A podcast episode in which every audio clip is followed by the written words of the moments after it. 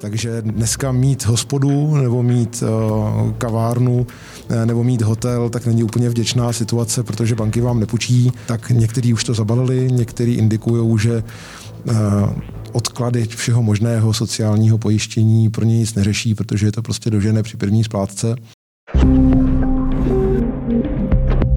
Petr Jonák, člen Národní ekonomické rady vlády, takzvaného NERVu a šéf vnějších vztahů společnosti Coca-Cola. Ahoj Petře, vítám tě u nás ve ahoj, studiu. Ahoj Michale, hezký den všem. Eh, já jsem tě dnes pozval proto, že mi přišlo, že maličko se zapomíná během krize a během přijímání těch opatření na restaurace a na ten takzvaný horeka segment, což jsou v podstatě hotely, gastronomie, všechno dohromady a na turismus. Eh, vy se tomu v nervu věnujete a nemyslíš si, že se ta pomoc eh, trošku minula účinkem nebo dostávají, dostanou se vůbec restaurace na nějakou pomoc a hotely? Já pevně věřím, že dostanou. V té první fázi skutečně ty opatření, které byly přijaté, tak nejsou příliš použitelné v oblasti horeky a v oblasti turistického ruchu.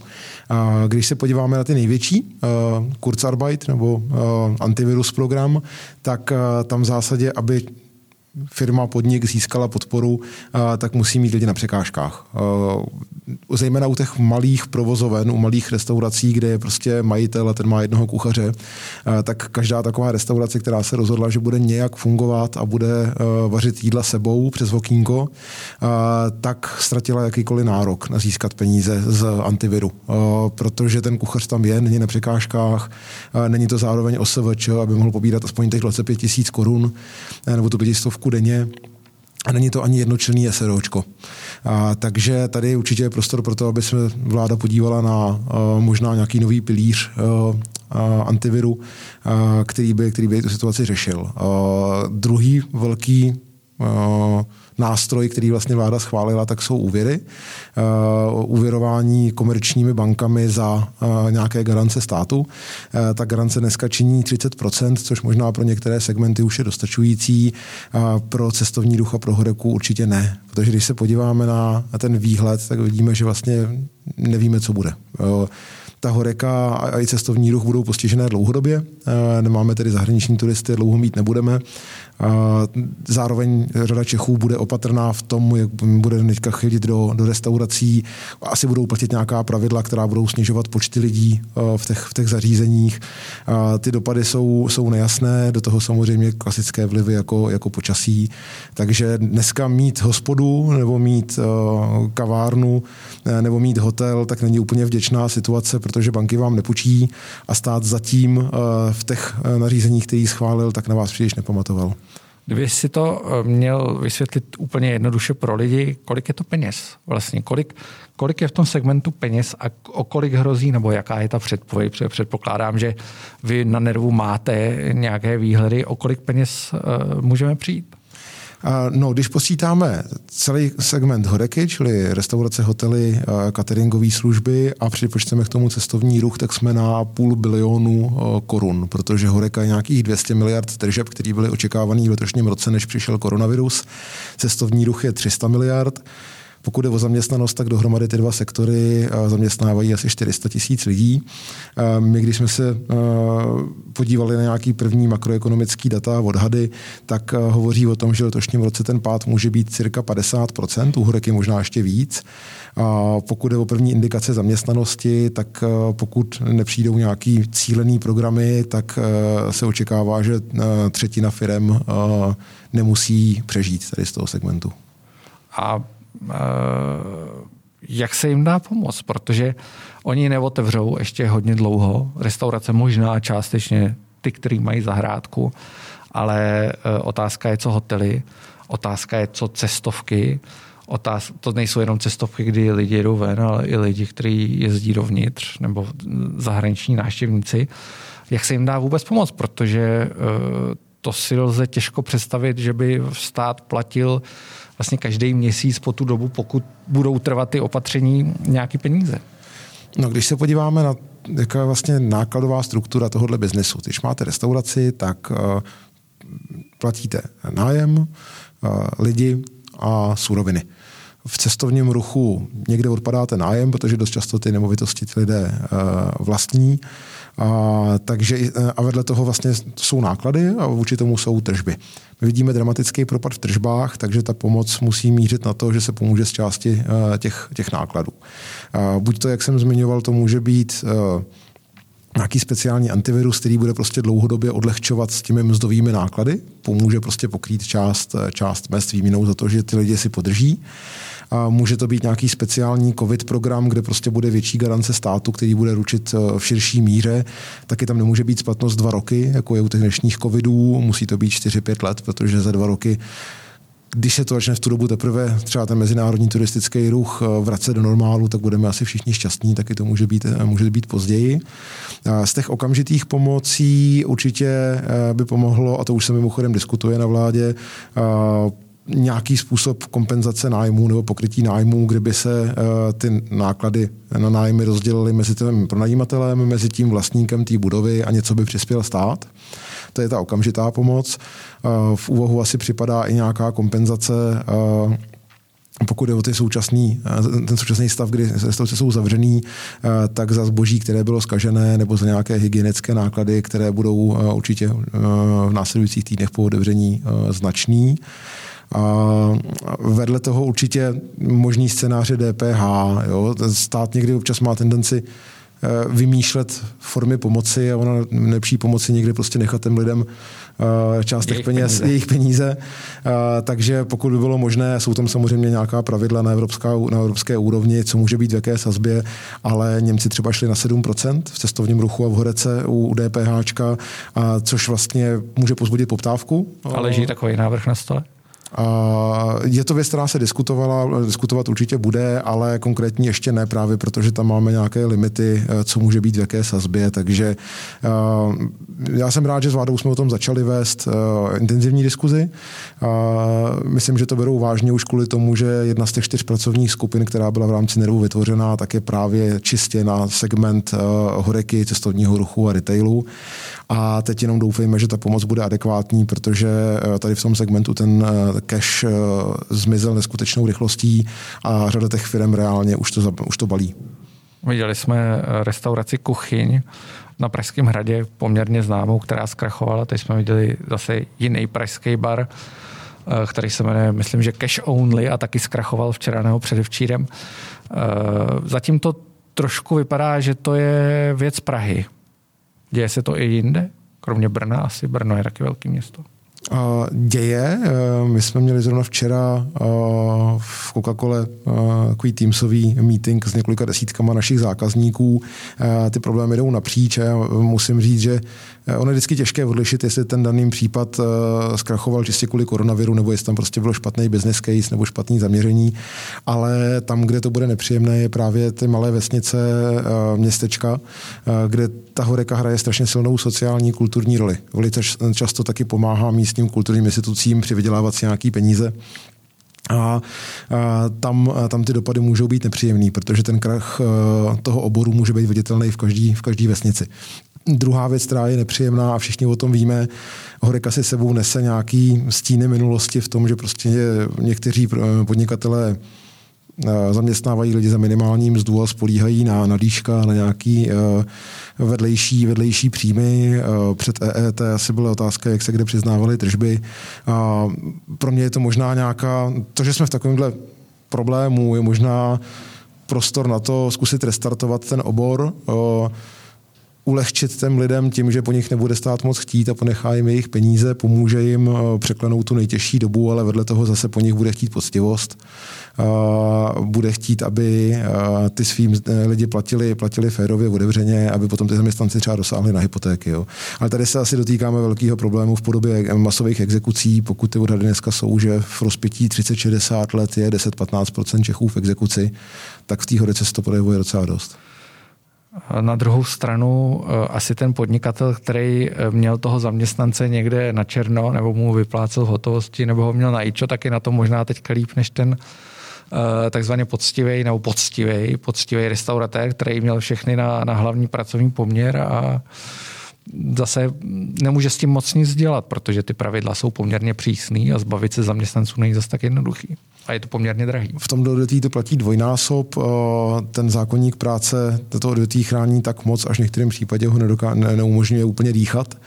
A zároveň bude hrozně těžký, aby teďka, když ten stát bude vynakládat pravděpodobně velký, velký prostředky do turistického ruchu a do horiky, aby tím neudržoval naživu zombí, který nefungovali už předtím. Jo? A nebo případně fungovali velice dobře, ale neustále vykazovali ztrátu, protože byli až příliš kreativní. A, jeden z nástrojů, který by v tom mohli pomoci, je ta myšlenka těch voucherů nebo jakýchsi kreditů, který by prostě eh, lidé dostávali a bylo by na nich, eh, kde je utratí eh, což vlastně znamená, že by lidi hlasovali nohama.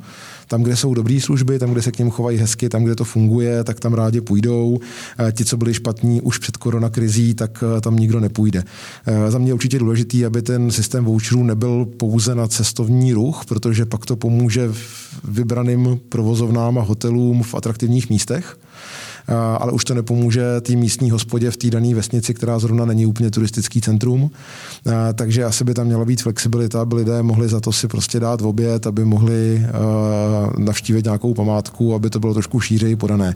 Ale ten aspekt toho, že vlastně necháme lidi vybrat, který, kdo, má, kdo má přežít, protože je šikovný a dělá dobré služby, ten mi přijde správný. Myslíš si, že to platí obecně, protože seš i členem představenstva Svazu průmyslu, takže přichází do kontaktu s těma velkýma firmama každý den. Myslíš si, že to je ten, eh, to obecné hledisko, kdyby se ta pomoc měla přidělovat jenom těm, a o tom se taky dost diskutuje, eh, který před tou krizí vydělávali, protože slyšeli jsme, že žádají firmy, které byly řadu let ve ztrátě a vlastně neodváděly žádný daně. Já si myslím, že ten princip by měl být zohledněný. Eh, samozřejmě je otázka, jak přistupovat k firmám, které vznikly relativně čerstvě, nemají tu historii, trestat někoho za to, že se tady v té zemi snaží podnikat obecně není, není dobrý nápad měli bychom si každého takového člověka vážit. Eh, takže princip určitě ano, pokud někdo dlouhodobě vykazuje ztrátu a není schopný vygenerovat eh, minimálně v tom oficiálním účetnictví žádný zisky, tak by stát měl velmi zvažovat, jestli to je ten správný subjekt na to, který by se měl zázračně proměnit a začít, začít fungovat skvěle. Uh, jsi členem Nervu, což je taková teďka mýtická organizace, uh, tajný spolek, který radí vládě. Existuje několik těch skupin. Hodně se mluví o tom, je Koronerv, Nerv, ještě některý další. Jeden má vláda, jeden má ministr Maláčová, jeden má ministr Hamáček a tak dále. Není tam nějaká nevraživost nebo konkurence? Já doufám, že nejsem moc naivní, já ji, já ji nevidím. já tu moji roli v Nervu chápu tak, že eh, když stát nekomunikuje s biznesem a s akademickou sférou, tak ty rozhodnutí většinou nedopadají vůbec dobře. Ze stejného důvodu jsem v minulosti měl eh, možnost eh, se podílet na strategiích konkurenceschopnosti za Martina Jána nebo potom v roce 2011. A takhle, takhle vnímám, vnímám i NERV. Já, my teďka se potkáváme fakt na, myslím, členové NERVu mezi sebou virtuálně na denní bázi ty jednání s vládou jsou minimálně jednou, jednou týdně a zatím musím opatrně říct, že mám pocit, že, že vláda uh, naslouchá, že člověk nemá pocit, že by to byla marná práce. A zároveň, jestli vznikají jakýkoliv další uskupení, kde jsou prostě renomovaní odborníci, tak za mě jedině dobře. Mezi těmi pracovními orgány funguje i komunikace, jsou tam uh, způsob, jakým si vyměňujeme názory a, a, a data. Takže otázkou samozřejmě je, je výstup. Jo? My jsme občas dobrý v tom, že si uděláme fantastické strategie, tomu říkám strategie zpátky do plavek. Je úplně jasný, co by člověk měl všechno udělat po té zimě, ale pak to někdy ta realizace zadrhává. Takže i tady člověk se musí obrnit tím, že někdy si to hrozně lehce namalujeme a pak se objevují ty reální problémy v té implementaci a jiný pohledy. Ale dokud má člověk pocit, že výsledkem je, že ta ekonomika se hýbe správným směrem a že to může přinést zlepšení, tak mi to dává smysl hodně často někteří komentátoři, prostě specifičtí komentátoři psali, že je velmi nestandardní, aby se členem Nerevu stali zástupci soukromých firm. Eh, ty si určitě pamatuješ a, a pracoval si pro Martina Jána, když ještě, ještě ještě teda předtím, než přišel, přišla vláda Mirka Topolánka a vzniknul NERV samotný, tak tam žádný zástupci korporací nebyli. A teď tam jsou, což byla často ta kritika z jedné strany, že tam nebyli a jsou tam, je to dobře, anebo oni tam nebyli a jsou tam, je to špatně. Jak ty to vnímáš, jakožto zástupce, jak ty, řekněme, profesní sféry, institucionalizovaný, když jsi členem svazu průmyslu a zároveň seš jako zaměstnanec v poměrně velký nadnárodní korporace.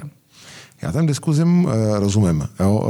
E, pokud by se NERV měl stát nástrojem, jak si vybrané firmy zajistí nějakou pomoc, tak je to prostě naprosto špatně. A já jsem zaměstnancem Coca-Coly, jsem e, za to hrozně rád, ale to své angažmá vnímám víc, e, přestože léta funguji ve Svazu průmyslu a dopravy. Mám snad nějaký vhled, podílel jsem se na řadě diskuzí v minulých, v minulých letech a to, že vedle toho Coca-Cola má jako obrovské zkušenosti s tím, jak dneska vypadá retail, jak dneska vypadá Horeka, že dokáže komunikovat s obrovským množstvím našich zákazníků a sbírat ty vstupy, eh, tam je, myslím, ta, ta dobrá stránka. Takže eh, to, že je tady nějaká veřejná kontrola a eh, lidé se ujišťují, jestli to není tak, že tady pár firm chce z toho profitovat úzce pro svůj, pro svůj profit, mi přijde úplně v pořádku to, že musí být komunikace mezi biznesem a, a vládou, protože jinak vláda nedokáže rozhodovat na základě správných vstupů, to je, to je taky realita.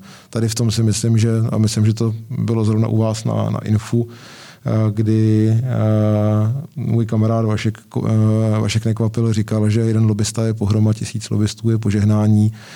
Když je intenzivní kontakt mezi soukromou sférou, akademickou a státem, tak z toho jsou ty nejlepší rozhodnutí. Dobře, uh, určitě souhlasím, ale ty i jako zaměstnanec Coca-Coly máš určitě přístup, protože zásobujete celý ten trh vlastně hmm. nápojem, který je, je k mání i uprostřed pouště někde saharský, uh, tak určitě máte spoustu vstupů a dokážete si představit, jak ten biznis teďka vypadá. Já nevím, jestli o tom můžeš mluvit, popravdě hmm. řečeno, ale jak vypadá z pohledu zásobení Coca-Colou jak moc eh, je ten propad výrazný. Řekl by si, že je výraznější, než asi lidi očekají. Před, ty, ty předpovědi jsou poměrně temný a, a hovoří, hovoří se o největší krizi za posledních, já nevím, 100 let. Jasně. No, eh, naše... Takže já chci nějakou temnou předpověď. Eh, nevýhoda i výhoda naší, naší firmy je, že se jmenujeme po našem ikonickém nápoji, ale my máme dneska portfolio v Česku asi 250 různých eh, SKU nebo různých druhů nápojů v různých velikostech. A, a když to vezmu strukturovaně, a, normální obchody s potravinama, supermarkety, eh, určitě tam není žádný zásadní boom, ale ani žádný dramatický pokles, tam je to relativně stabilní, eh, ale popadalo strašně moc kanálů. Popadala ta horeka, ty restaurace se nabízejí, ale vedle toho to jsou veškeré formy zábavy, hokeje, fotbaly, koncerty, o arény. Eh, je to kanál, kterýmu my říkáme v naší hantýrce Etwork, to znamená když lidé konzumují nápoje ve svých kancelářích v době, kdy jsou v práci, ať už to, že vyběhnou do nějakého krámku na rohu, nebo tam mají automaty. A to samé školy, střední vysoké, protože na, na základce nejsme, na středních jsme jenom dobrovolně omezeně. Opět je to další, další kanál a samozřejmě, že platí, že eh, v eh, těch restauracích a spolu jsou větší marže než v nějakých akcích nebo promocích v supermarketu. Takže my, jako, my jsme tak velká firma, že si myslím, že to zvládneme. Myslím, že je pomáhat teďka primárně těm malým, včetně našich zákazníků kde eh, ty dopady jsou opravdu, opravdu velký. A ty odhady, které jsem četl i v médiích, že by v Horece nemusela přežít třetina, třetina eh, provozovatelů, tak nám to potvrzují i ty interní data. Eh, ta zpětná vazba, ta komunikace, co máme s těma stovkama, stovkama zákazníků po celé zemi, tak někteří už to zabalili, někteří indikují, že odklady všeho možného sociálního pojištění pro ně nic neřeší, protože je to prostě dožené při první splátce ale já věřím, že ten sektor se úplně padnout nenechá, ale že se spíš asi možná trošku zeštíhlí, možná trošku zmodernizuje, ale že pojede dál. Takže to je ta pozitivní tečka. Takže žádná, žádná temná vize. já jsem životní optimista. Mně se blbě říkají, blbě říkají uh, temný, temný vize, když je já sám nevidím. Uh, tak co, asi... je, co je takhle, temná vize je pro mě to, že se o těch opatřeních bude tak dlouho diskutovat, až tak, až vyschne. Jo? Uh, tenhle ten problém, který máme, je celý problém o likviditě. V uh, restauracích, hotelnictví, v turistickém ruchu té likvidity moc, moc není, nejsou tam žádný peníze, na, na, který by měli na zkreslený za minulý roky. V řadě případů to jsou spíš nadšenci, kteří prostě mají nějaký životní styl. A, takže blbý by bylo, tak jak si myslím, že vláda skvěle zvládla eh, tu zdravotní část, eh, tak ten rozjezd těch ekonomických opatření byl relativně pomalý. Na mě to zkraje působilo, jako když pacient potřebuje být na jipce nebo mít kapačku a mezi tím se diskutuje o tom, kolik odkapeme kapek do nosu. Eh, teď mám pocit, že se ta situace začíná výrazně zlepšovat, ale hrajeme o čas. Hrajeme o čas a každý den nebo týden, ať už těch současných opatření, kterým samozřejmě eh, z zdravotního pohledu rozumíme, anebo toho, kdy nedoputuje, jakkoliv budou namalované některé programy, ta hotovost k těm potřebným, eh, tak uvidíme prostě lidi na pracáku a zavřené firmy. Děkuji ti, že jsi přišel. Taky díky všem. Díky, mě díky. se hodně štěstí. Děkuji.